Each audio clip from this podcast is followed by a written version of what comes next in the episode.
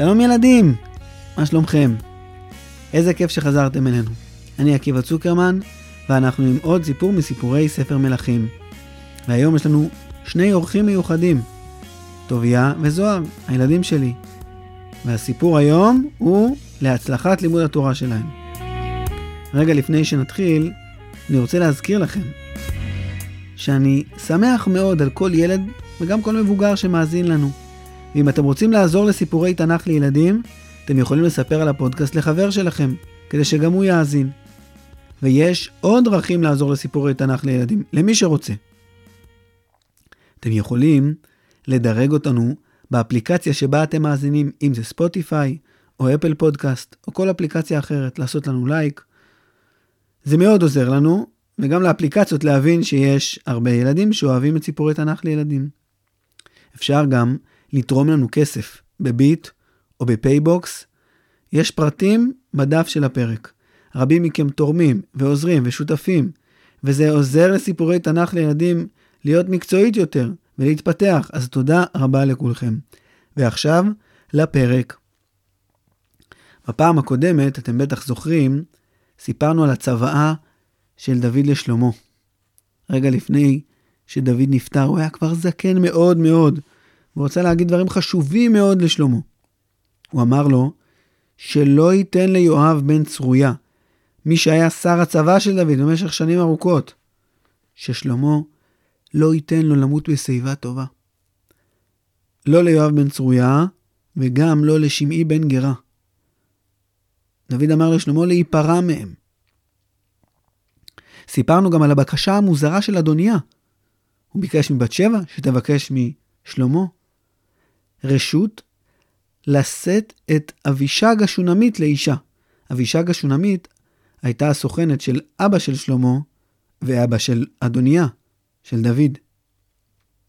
סיפרנו שכאשר שלמה שמע את הבקשה, הוא הבין שאדוניה לא סתם מבקש את זה, הוא פשוט לא התייאש עדיין מהאפשרות שהוא יהיה המלך. הוא רוצה בטח להראות לכולם שהוא מתחתן עם מי שהייתה אשתו של המלך, וזה אומר שגם הוא, אדוניה, מלך. שלמה הבין שהמלכות מסתכנת מכך. אדוניה מסכן את המלכות שלו, והוא שלח מיד את בניהו בן יהוידע להרוג את אדוניה. כאשר יואב בן צרויה שמע ששלמה הרג את אדוניה, הוא ברח מיד למשכן ונאחז בקרנות המזבח. הוא הבין שהוא על הכוונת, אבל זה לא עזר לו. שלמה ניצל את ההזדמנות שבה הוא הרג את אדוניה על כוונות המרד שלו. שלמה ניצל את זה ושלח את בניהו בן יהוידע להרוג את יואב בן צרויה. וכשיואב לא הסכים לרדת מקרנות המזבח, שלמה אמר לבניהו לפגוע בו שם, על קרנות המזבח. שותף נוסף של אדוניה ויואב במהלכים שלהם היה אביתר הכהן. אותו שלמה לא הרג, אבל הוא גירש אותו מעבודת המשכן. והיה עוד חלק בצבא של דוד, ששלמה עדיין לא קיים, שמעי בן גרה. גם אותו ביקש דוד להרוג. כשדוד היה בחיים, כשהוא היה המלך, באחת ההזדמנויות, באחת השנים, הבן של דוד, אבשלום, מרד בו וניסה להיות מלך במקומו. שמעי ראה את דוד בורח מירושלים. הוא צעק עליו, קילל אותו, וזרק עליו אבנים וחול. בסופו של דבר, המרד הסתיים. יואב ניצח את אבשלום, ודוד חזר למלכותו לירושלים. כשהוא חזר, הוא רצה שכל העם יתאחד. הוא לא רצה להרוג אנשים, ולא רצה לעשות בלאגן. שמעי מיהר להגיע לדוד ולכבד אותו, ודוד נשבע שהוא לא יעשה כלום לשמעי. בתוך תוכו דוד ידע שמגיע לשמעי להיענש אחרי מה שהוא עשה לדוד. ולכן רגע לפני שהוא נפטר, הוא אמר את זה לשלמה. אל תיתן לו למות בשיבה טובה. הוא קיללני קללה נמרצת, הוא מרד בי. אחרי ששלמה הרג את אדוניה ואת יואב, שסיכנו את מלכותו, הוא רצה למצוא את ההזדמנות להיפרע משמעי ולקיים את הצוואה של דוד. אז הוא קרא לשמעי לארמון, שמעי הגיע, כיבד מיד את שלמה, השתחווה מלוא קומתו ארצה, ושלמה אמר לו, שמעי, אני דואג לממלכה שלי, אני דואג לשלמות שלה. אתה לא האדם הכי נאמן לנו, למשפחה שלי. לא היית מאוד מאוד נאמן לאבי, לדוד, ולכן אני לא רוצה שתסתובב בכל מיני מקומות. אני רוצה שתגור רק פה בירושלים. תבנה לך פה בית, ואל תצא מהעיר הזאת. אני מזהיר אותך, ביום שאתה תצא מהעיר, דמך בראשך. אני אהרוג אותך. אני לא רוצה שתארגן כל מיני, שתהיה אפילו עלול ויכול לארגן נגדי כל מיני דברים. שמעת את הדבר הזה? כן, אדוני המלך. טוב הדבר. כאשר דיבר אדוני המלך, כן יעשה עבדיך. שימי הבטיח שהוא יקיים את מה ששלמה אמר. ובאמת הוא קיים את זה. הוא בנה בית בירושלים, והקפיד לא לצאת מהעיר. אבל, אחרי שעברו שלוש שנים, קרה המקרה הבא. שמעי היה איש עשיר, היו לו עבדים. העבדים ניקו לו את הבית כל יום. הם העבירו לו דייסון, אה, בעצם לא, לא, לא היה דייסון, אז זה לא דייסון, אבל הם טיטאו לו את הבית כל יום, זרקו לו את הזבל, הם צחצחו לו את הנעליים, הם הביאו לו דברים מכל מיני מקומות, הם סחבו לו את התבואה כל פעם מהשדה לבית, הם עבדו לו בשדה. יום אחד, שמעי רצה לאכול ארוחת ערב, פיתה עם לבנה וזעתר. אז הוא פתח את המקפיא וחיפש פיתות. אבל הוא לא מצא במקפיא אפילו פיתה אחת. אתם יודעים למה? כי תוך כדי שהוא חיפש במקפיא הוא פתאום נזכר שאין לו מקפיא כי עדיין לא המציאו את המקפיא ואין לו מקפיא בבית ולאף אחד בירושלים ובעולם לא היה מקפיא בבית. טוב, אז במקפיא אין פיתות. הוא פתח את הקופסה של הלחם וראה שלא נשאר כלום. אין ברירה, צריך לאפות פיתות. שימי פתח את הארון של הקמח ולא מצא קמח. אין ברירה, צריך לטחון גרעיני חיטה. ככה יהיה לי קמח ואני אוכל לאפות פיתות. אז הוא הלך למחסן שהיה צמוד אליו לבית ורצה להביא שק עם גרעיני חיטה, אבל במחסן לא נשארה אפילו שקית קטנה של גרעינים. מה עושים? אין ברירה, צריך ללכת לגורן, למחסן שכבר לא כל כך ליד הבית, אלא נמצא בשדה. להביא משם שק של גרעיני חיטה למחסן, לטחון גרעיני חיטה, ואז להכין פיתה. אבל שימי כבר היה עייף אחרי יום עבודה ולא היה לו כוח, אז הוא קרא לשני העבדים שלו. קראו להם רוקו ושוקו. רוקו ושוקו, לכו בבקשה רגע לשדה, לגורן. תביאו לי משם שק גרעיני חיטה, בסדר? אין שום בעיה. רוקו ושוקו יצאו לדרך. הדרך לשדה מהבית של שימי לקח, לקחה בערך 20 דקות. שימי חיכה 40 דקות, 20 דקות שהם ילכו לשדה, ו-20 דקות שהם יחזרו מהשדה. עברו 40 דקות, רוקו ושוקו, העבדים של שמעי, לא חזרו. טוב, אולי הם מתעכבים קצת באיזשהו משהו בדרך. עברה שעה, והם לא הגיעו. אחרי שעתיים, שמעי הסתכל בחלון, וניסה לראות איפה הם, אם הם מגיעים, אבל הוא לא ראה אותם. הוא רצה כבר לאכול פיתה עם לבנה וזעתר. אחרי שלוש שעות, שימי יצא החוצה, החוצה וצעק, רוקו ושוקו, איפה אתם? בחוץ הוא פגש את השכן. תגיד, ראית אולי את העבדים שלי? האמת שכן, הם הלכו בכיוון הזה. אוי, לא, בכיוון הזה זה בכלל לא הכיוון של הבית שלי. הם בטח ברחו לגת. גת, העיר. שימי לקח מהר סוס ויצא לדהירה מהירה לכיוון העיר גת. הוא דהר ודהר, והוא הגיע לגת. הוא הלך בשקט ברחובות של העיר, עד שפתאום בסמטה אחת הוא מצא אותם. רוקו ושוקו, מה עשיתם? בואו מיד הביתה. הוא תפס אותם והחזיר אותם הביתה. למחרת בבוקר, שמעי קם, דבר ראשון הוא קרא לרוקו ושוקו לראות שהם נמצאים, הם ענו לו, כן, כן, אנחנו פה. רוקו ושוקו, יאללה, אתם מוכנים בבקשה להכין לי קפה? רוקו ושוקו הרתיחו מים, ופתאום דפיקות בדלת. שמעי פתח, אוי, לא. בדלת עמד שוטר. בוא איתי מיד לשלמה המלך. שמעי הבין שהוא הסתבך. שלמה שאל את שמעי, תגיד לי, אתה זוכר מה נשבעת לי? שמי ענה בקול רפה, חלש, פה שלו היה יבש, והוא אמר, כן. מה? נשבעתי שאני לא יוצא מירושלים. למה לא שמרת את השבועה שלך? שקט. שלמה המשיך. שמי, אתה עשית לאבא שלי רעה, והנה, השם משיב לך כגמולך. והמלך שלמה ברוך, וכיסא דוד יהיה נכון עד עולם. שלמה ביקש משומר הראש שלו, והוא הרג את שמי. והממלכה נכונה ביד שלמה. כלומר, לאט לאט אנשים הבינו ששלמה הוא באמת מלך. הוא מלך רציני, הוא לא מפחד והוא לא חושש.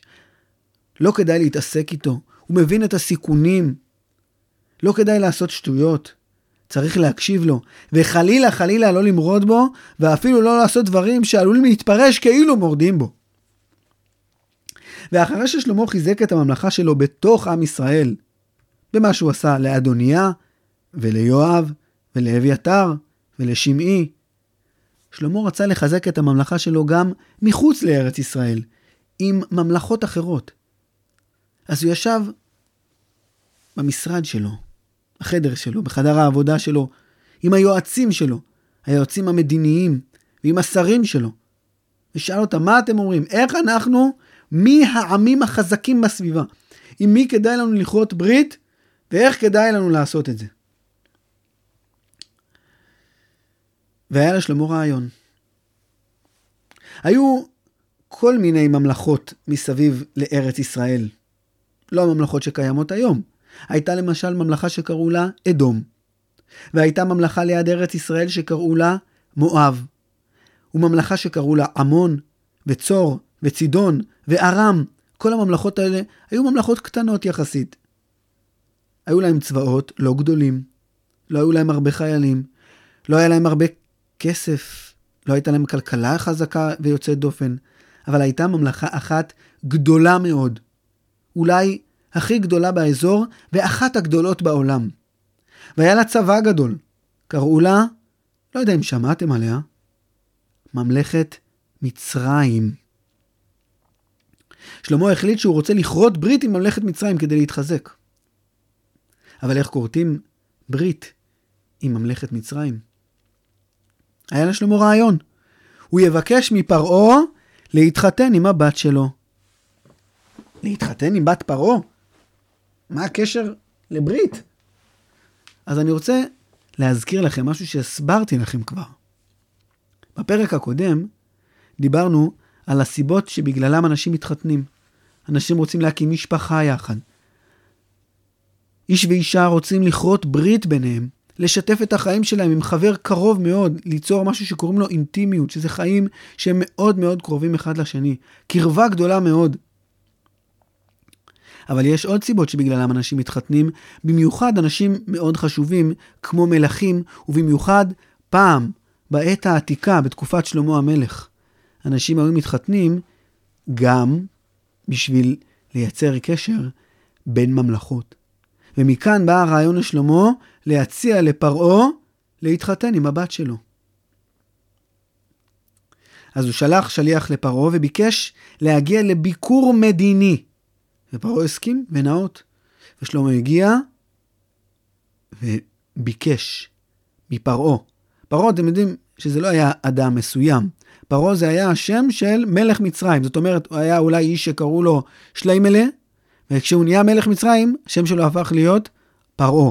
זה גם משהו שמקובל אצל מלכים, שמשנים את השם שלהם לשם מלכותי.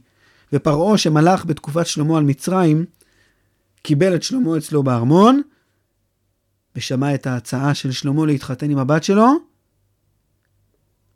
והתרשם ששלמה הוא מלך חזק ורציני, והסכים. ובת פרעה הגיעה עם אבא שלה לירושלים, לחתונה. כשפרעה הגיע לירושלים, הוא ישב גם, כמובן, לפגישה עם שלמה. שלמה ישב על הכיסא המכובד שלו, וכיבד גם את פרעה בכיסא מפואר ומכובד.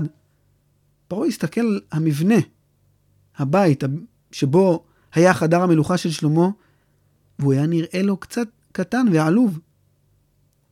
היו קישוטים, היה פאר, היו שטיחים יפים, היה זהב, אבל זה לא התקרב למה שהיה לפרעה.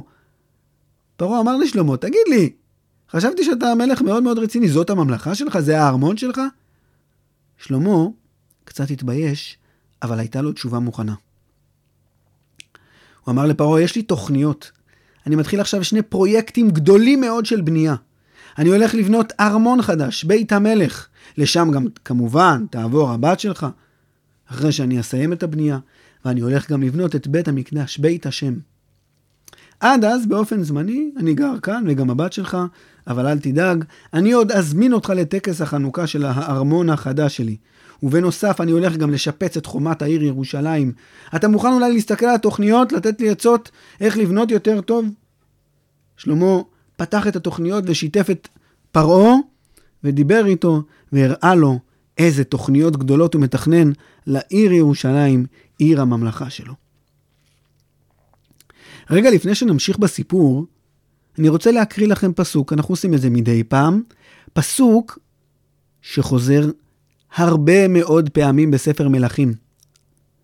ספר מלכים זה ספר שמספר על תקופה מאוד מאוד ארוכה, תקופה של מאות שנים. הוא לא מספר על מלך אחד או שניים, כמו ספר שמואל שלפניו, שמספר על שני מלכים, שאול ודוד. ספר מלכים מספר על כל המלכים, מדוד ושלמה ועד לחורבן בית המקדש ולגלות. הרבה מאוד מלכים. ויש פסוק אחד שחוזר הרבה מאוד פעמים בהרבה מאוד תקופות של ספר מלכים. אני אקרא אותו, ואחרי זה אני אספר לכם למה הוא מתכוון, מה המשמעות שלו. הפסוק הוא, רק העם מזבחים בבמות. מה זה הבמות האלה? במות של הופעה? של מי בדיוק? ומה זה מזבחים בבמות? אז רגע לפני שנסביר, אני רוצה לשאול אתכם שאלה. אתם יודעים שיש מצווה להקריב קורבנות? נכון, יש כל מיני קורבנות, קורבן עולה וקורבן חטאת, וקורבן שלמים, קורבן תמיד וקורבן מוסף מיוחד. איפה מקריבים את כל הקורבנות? שוב, ת, תגידו רגע עוד פעם, כי אני לא, לא שמעתי כל כך טוב. לא, לא, לא, לא, מה פתאום, לא במטבח. גם לא בסלון. לא בחדר כביסה, השתגעתם? קורבנות לא מקריבים בבית, תיזהרו. אבא ואימא שלכם עלולים להתעצבן עליכם אם תקריבו קורבן בבית, אז בבקשה אל תגידו להם שאני אמרתי להקריב קורבן בבית. קורבנות מקריבים על מבנה שקוראים לו מזבח. ואיפה בדיוק יש מזבח? נכון מאוד, בבית המקדש. אבל, רגע, תמיד היה ותמיד יש בית מקדש? הרי היום אין בית מקדש. ובתקופה של דוד המלך, אבא של שלמה, לא היה בית מקדש. וכששלמה נהיה מלך, לפני שהוא בנה את בית המקדש, לא היה בית מקדש, אז איפה בדיוק היו מקריבים קורבנות? Hmm, שאלה טובה, נכון? איפה היו מקריבים קורבנות? בא בבמות. מה? מה זאת אומרת? מה זה הבמות האלה? ואיפה בדיוק אני... איפה בדיוק היו מקריבים את הקורבנות האלה? שאלה טובה, נכון? אז אתם תחכו איתה שבוע, ואנחנו נענה עליה, ונספר מהן הבמות ואיפה בדיוק היו מקריבים קורבנות, בעזרת השם, בפעם הבאה של סיפורי תנ"ך לילדים. תודה רבה שהאזנתם לנו. להתראות.